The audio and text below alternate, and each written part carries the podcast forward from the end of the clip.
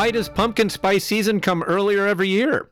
Hello, this is Jonathan Maze, editor in chief of Restaurant Business, and in this week's episode of A Deeper Dive, I speak with my colleague, Pat Cobe, senior editor with Restaurant Business, to drill her with questions about all kinds of food related topics. First and foremost is the proliferation of so many pumpkin related products from companies like Krispy Kreme, Dunkin', and Jamba when it's still really hot outside and not particularly fall like.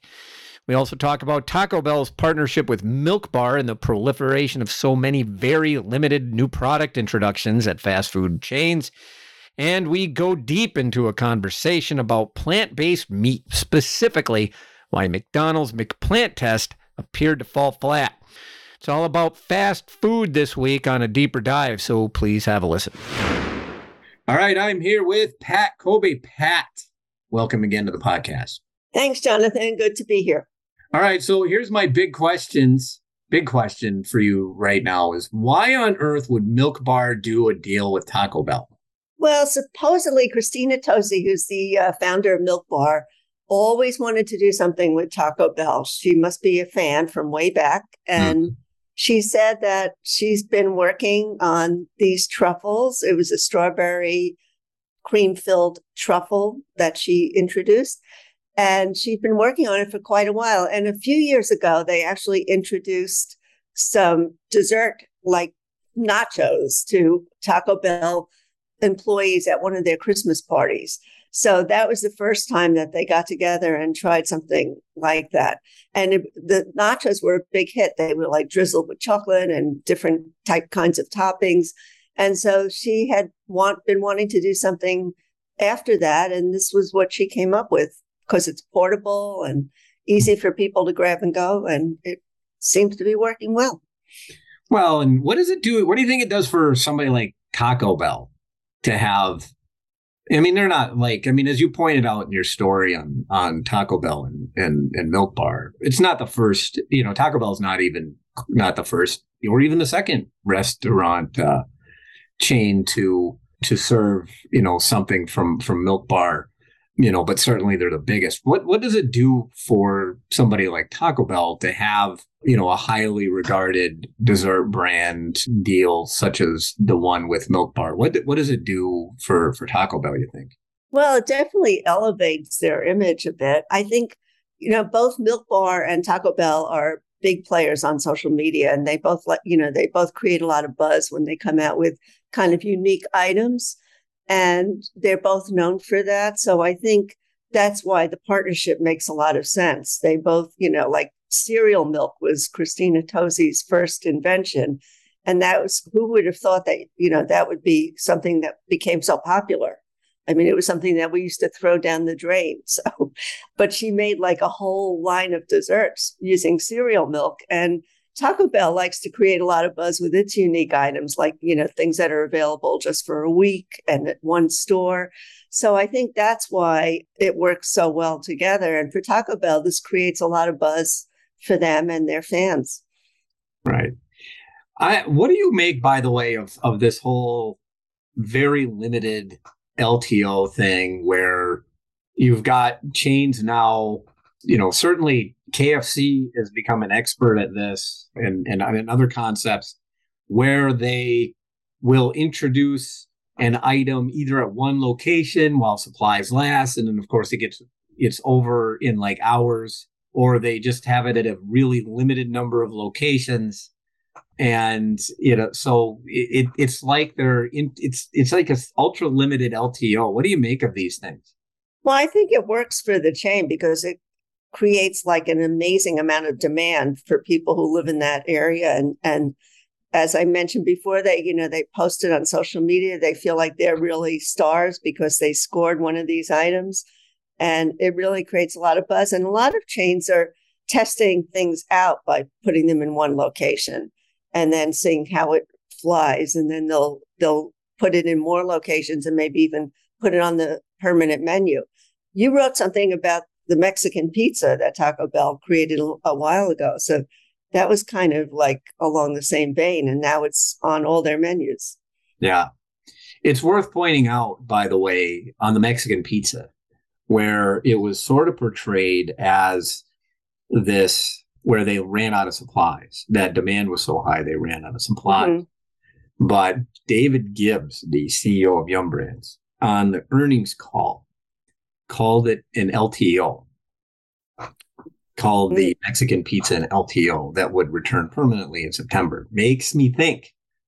Now, I'm no conspiracy theorist, Pat, but I would suspect that that one was a bit more planned than maybe it was indicated, and that they knew that it would not likely stick around for long. Yeah, it sounds like that. I mean, that's kind of a ploy a lot of restaurants are using now. They say until supplies last with their LTOs. Mm-hmm. And that makes people want to run out and get it right away because they don't want to miss out. Yeah. And I think that was his strategy there. But it's also a way to work around the supply chain issues that, you know, people that restaurants have been going through the last year or so. And, you know, if you put until supplies last, it isn't your fault if they run out. Well, that's, I mean, that's, I, that does kind of lead into a, a, another point that I, I think with some of these really limited LTOs, that you can get the credit for doing something like, you know, plant based chicken or plant based pizza or a fancy new dessert. You get the credit for it and, and, and you get the buzz, but you don't actually have the operational complexity that might come along with having to introduce these things. You know what I mean? So you got all of these restaurants, and Taco Bell is certainly one of them that has been working very furiously to try to make their, you know, try to make their operations easier. So they drive-throughs run faster, and you know they have various labor shortages, and of course, as you pointed out, supply chain challenges.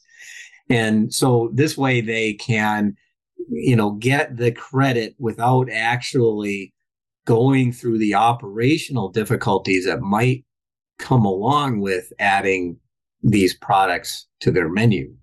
Yeah exactly. And also they usually test it out in a store that's very close to their headquarters. So they must know that that store can handle it and execute it at a high level. Right. Yeah i mean you can pick and choose the store that has the best operational capabilities mm-hmm. and you can devote a lot of energy to those particular locations.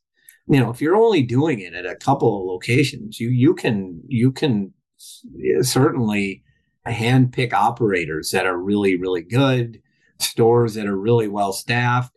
You can fortify those restaurants of course with with some corporate staff that can help you operate. That would certainly be the case at a at a at a, at a single unit very limited run Mm-hmm. And, you know, you don't really have to worry about mass mass things. My concern, I one of the concerns I get, especially if they're looking at these things as a potential long term item, is you really don't get a great picture of the true demand. And I, and the and the one I'm going to bring up is the McPlant.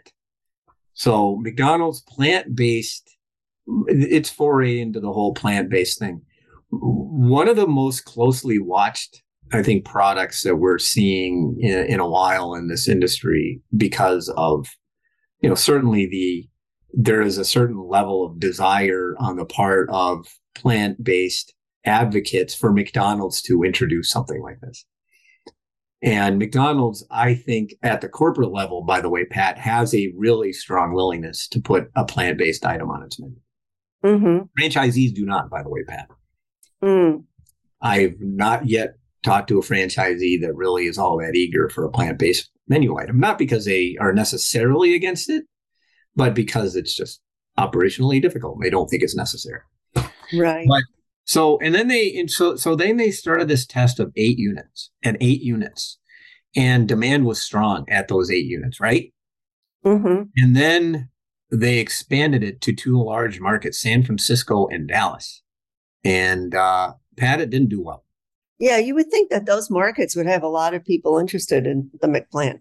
Oh heavens! I mean, yeah. theoretically, at least San Francisco should have had held substantial demand mm-hmm. for that sort of thing, right? And they didn't. I mean, I, it's certainly not enough demand based on what we keep hearing. It's not enough demand to be able to carry that through on an expanded basis. Mm-hmm. And it really, you know, the the thinking now generally is that McDonald's is not going to debut McPlant, certainly on a broad scale. You might see it on a local scale, but I don't know that yeah. you'll see it on a broad scale. Or maybe as an LTO down the road. That's probably what it will end up doing. I'm I just I'm not sure, Pat, really about McDonald's and plant based in the United States. I don't know, mm-hmm. and I don't know. Maybe I'd like to know what you think about this. I don't know that the US is ready for a broad scale introduction of a plant based burger at a concept like McDonald's. I don't think their um, particular demographic really is after plant based. So I think you're right. did you see? Did you see now what there was a, a social media post that was going out uh, on Cracker Barrel? Did you see this? No. Okay, so what was going on? You know, Cracker Barrel added added plant based sausage to its lineup. Right. Added it for you know for for those purposes, and the reaction of consumers to that particular item. At, at least a lot of people, I guess, who are fans generally of Cracker Barrel pushed back and called them woke. So they're mm, not going to eat a Cracker Barrel anymore, and and really got angry over this. Yeah, no, I I recall it now. Yeah, yeah. and I guess my my you know my concern I think with with with somebody like them and and somebody like McDonald's is that they have so many locations. I think in in uh, for lack of a better term, red state America, and for whatever reason, they're you know, and I don't know why. It doesn't make any sense to me because they're designed. They're plant based burgers are targeted at at meat eaters, and mm-hmm. and they're not particularly healthy. I don't care what anybody says. If you're eating one of these plant based burgers, for the most part, it's not really healthy. I mean, you might. Oh, helping you with red meat, but it still is caloric and fattening and all that other stuff. And so, uh, I mean, it, it's generally designed for people who just sort of don't want to eat as much meat, and and for whatever reason, people have started connecting it with woke culture, and it doesn't make it a whole lot of sense to me. And I think that's the problem with something at McDonald's, and it's a real challenge for if the company really wants to do this. And I don't think it has to. I don't think it has to do plant based burger. Mm. I, I, think that's unnecessary. I don't think that their consumers care. Well, I don't think Burger King is is doing as well with their Impossible Slide, Impossible Burger now as they were in the beginning. Right? No, no. Well, I mean, I, I I think that they generated a lot of buzz. See, in, in Burger King of, of all companies, really, it, it, you could make a stronger argument that Burger King took a, a bolder step by going plant based than McDonald's did. Well, McDonald's is broad based and has a lot of rural areas, but Burger King's customer base has traditionally been young men. Mm. And that Burger King has that Burger King will go after the plant base was was a, was a real real bold step. And I don't know if they got any pushback at all, but it did generate for a couple of quarters. It actually did generate some really solid sales, and it really yeah. last time that they outpaced McDonald's, and so they've really kind of kept it up because they, it's no real risk for them. You know, they're certainly not getting the the pushback that McDonald's, uh, you know, or or you know, you know that you know certainly the pushback that Cracker Barrel did. Mm. But it's just interesting from that standpoint that you know Burger King doesn't um, hasn't had, but it, you probably are seeing with them that their plant based customers are just shifting from other products, and then you have to ask if is it worth it to do that or not.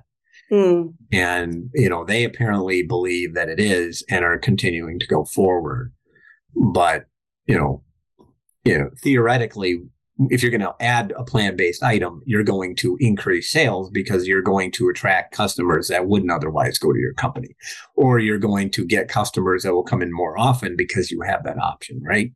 Right. So, or if they come in with their kids, you don't get the veto vote. I mean, the you yeah. know, if a mother wants a plant-based burger, she'll be able to get. yeah. No, I don't mean to dominate this whole conversation about plant based. We got to get to the real meat of this whole conversation pumpkin spice, Pat. Right. What, you know, I'm from Minnesota, Pat. And in Minnesota, we have three really good months of weather. Actually, it's more like five. and then every other month is is is hit or miss. But five really good months of of good weather, and fall is a great season here. Mm-hmm. It's it's no there's no question. I I love fall, but I also hate fall because I know that fall leads into winter and I can't stand winter. But anyway, my issue is that like uh, you know when we if we start talking about pumpkin and fall in early August, it means that summer is over. And right. I don't that as a Minnesota. but anyway, so uh, that rant in mind, why are we seeing so many companies go earlier than ever, really, uh, introducing their pumpkin items? Well, I think they feel that customers really want it. I mean, um, you know, Starbucks started this all 19 years ago, which I found unbelievable when I wrote the story because I didn't realize it's been going on for that long. But they're, they, I guess they all wanted to beat out Starbucks this year, and they started as early as August 5th at 7 Eleven. And they say that there's consumer demand out there. Plus, a lot of the chains are now doing pumpkin spice in cold brews or in iced coffees. So even though it's summer, you can get the flavor in a refreshing drink rather than a hot cup of coffee, like a latte, where it all started. So, I mean, that's their that's what they're saying is the rationale behind it. For me, it makes me really depressed to think that summer's almost over and seeing all this pumpkin spice on the shelves in the supermarket as well. Um, you know, Cheerios and ramen and and Starbucks actually isn't introducing their PSL until the end of the month, but they already have their coffee on supermarket shelves, and you can get their cold brew in a can that's spiced with pumpkin. So it's you know it's happening earlier and earlier every year, and supposedly consumers are gobbling it up. Yeah, I mean. I, I mean, it's is it's. I mean, there there certainly is a financial reason for them to do this, right? I mean, um, you when when a company like if if when whenever Starbucks comes out with its pumpkin stuff, it, it gets a sales lift, and it, it seems to get a wider sales lift every year. Right. Maybe they're delaying on purpose so that they build the anticipation for their fans. well, I yeah, I mean that's that's interesting because I think it's there. If if it's August 30th, which is the date that we think that they're going to be doing this, mm-hmm. which is an inappropriate date. August 30th is appropriate, right? August right. 4th or 5th or whatever that 7-Eleven is doing is inappropriate in my opinion. But you know, I think they it was at August 23rd last year or something like that. So it's actually later this year than it had been before uh, which is probably a good thing in in my opinion. But it's kind of interesting. I I do sort of wonder whether the reason they're doing that is for operations issues because mm. Starbucks is going through all sorts of weird stuff right now. It could be, but it also this was like one of the hottest summers on record. So maybe they're they feel like people just aren't ready like they have been in the past. Yeah. Who knows? I mean, that's just my thinking, but I mean, one of the people I spoke to at Caribou, which is in Minnesota, she said, you know, in Minnesota, that, you know, you can get cool weather in September or it could still remain really hot in September. She said it could be 90 or it could be 40.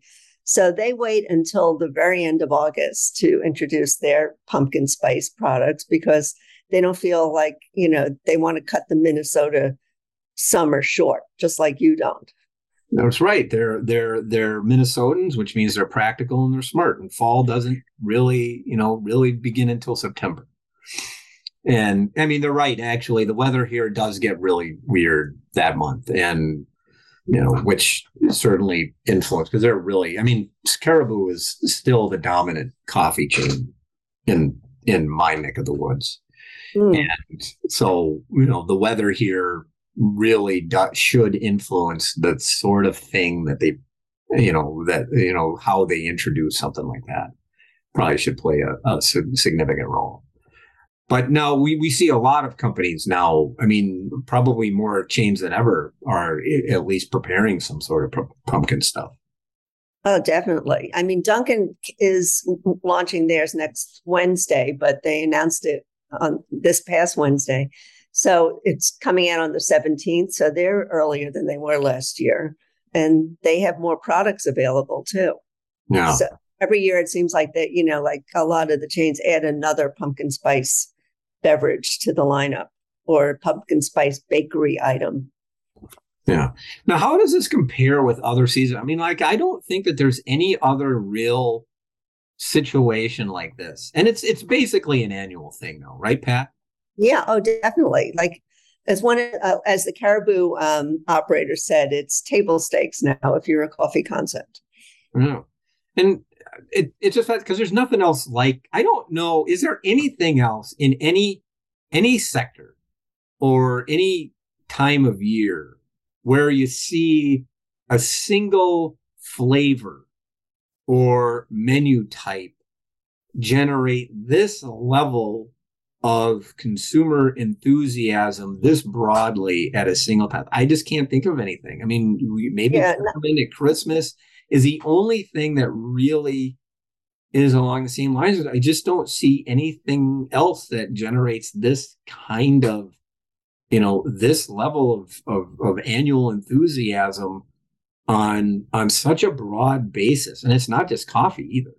Right. Well, it's there's nothing like pumpkin spice, but McDonald's tries with their Shamrock Shake to you know shake things up around St. Patrick's Day. Yeah. So that's something that people really look forward to as well. But it's only one chain, although it is McDonald's. But yeah, I don't even know if McDonald's really plays in the pumpkin spice game all that much. I mean, I think they've done. I mean, you can make an argument, by the way, that they're the ones that are the granddaddy of this whole pumpkin thing in the first place, because they used to have their pumpkin pie every year. Mm. And then I think, you know, in what I know of the history of the pumpkin spice wars, Pat, it was, you know, McDonald's was roughly the first concept that, that would really have it on an annual basis. And then I think it was Dairy Queen with its pumpkin pie blizzard and IHOP with their pumpkin pancakes. Mm-hmm. They're marvelous products and I love them. Uh, but then I think Starbucks just put this whole thing into the stratosphere with its pumpkin spice latte. Yeah, definitely. I think it, you know, they work. I think it's also the um, syrup companies who came out with the idea first that sort of spurred the, you know, the whole trend of pumpkin spice because they have the syrup that's really easy to add to a coffee drink. Right. Oh yeah, I guess that's a really good point. So, so this is all this is driven by big syrup. Is that what you're saying? Well, so, I mean, some of the chains don't use the syrup. Like Caribou uses a pumpkin sauce instead. That you know that's made with real pumpkin, but most of the chains use a syrup or some kind of flavoring. Yeah. No, I'm not sure you necessarily need to put real pumpkin in that for the record. Mm. so, uh, so the, the next point is we're uh, French toast sticks, Pat. Yes. Um, I can't have you on this podcast this week in this particular era without talking about French toast sticks because we now have a verifiable French toast stick war on our hands. Burger King is now offering free French toast sticks. Burger King is the first. What? Where the hell did this come from?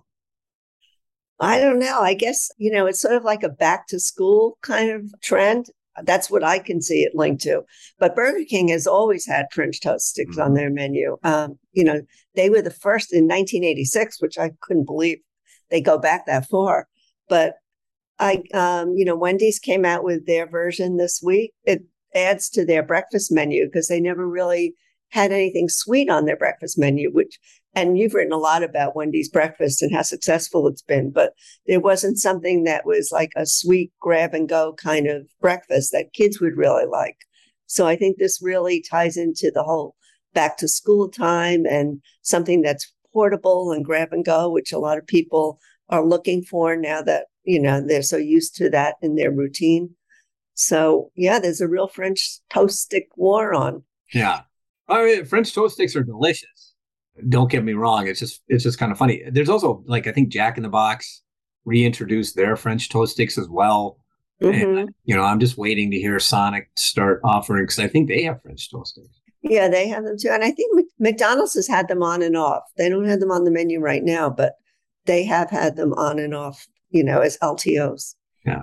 But the, the sweet thing that you bring up is actually a really, really good point because uh, sweet items, you know, like it, it's sometimes in in uh, they are often different customer bases, and I think that's something that McDonald's has talked about. You know, for a while back when they started offering a lot of their pastries and stuff like that, one of the reasons was to get at you know the customer base that prefers to have sweet things at breakfast rather than the things that they've traditionally served, which is generally savory. So I think that's really uh, so I think it's fascinating one to me. Well, they go really well with pumpkin spice latte. Yes, yes. You can go out, get a pumpkin spice latte and some French toast sticks, and you've really hit the hit the back to school crowd. Definitely.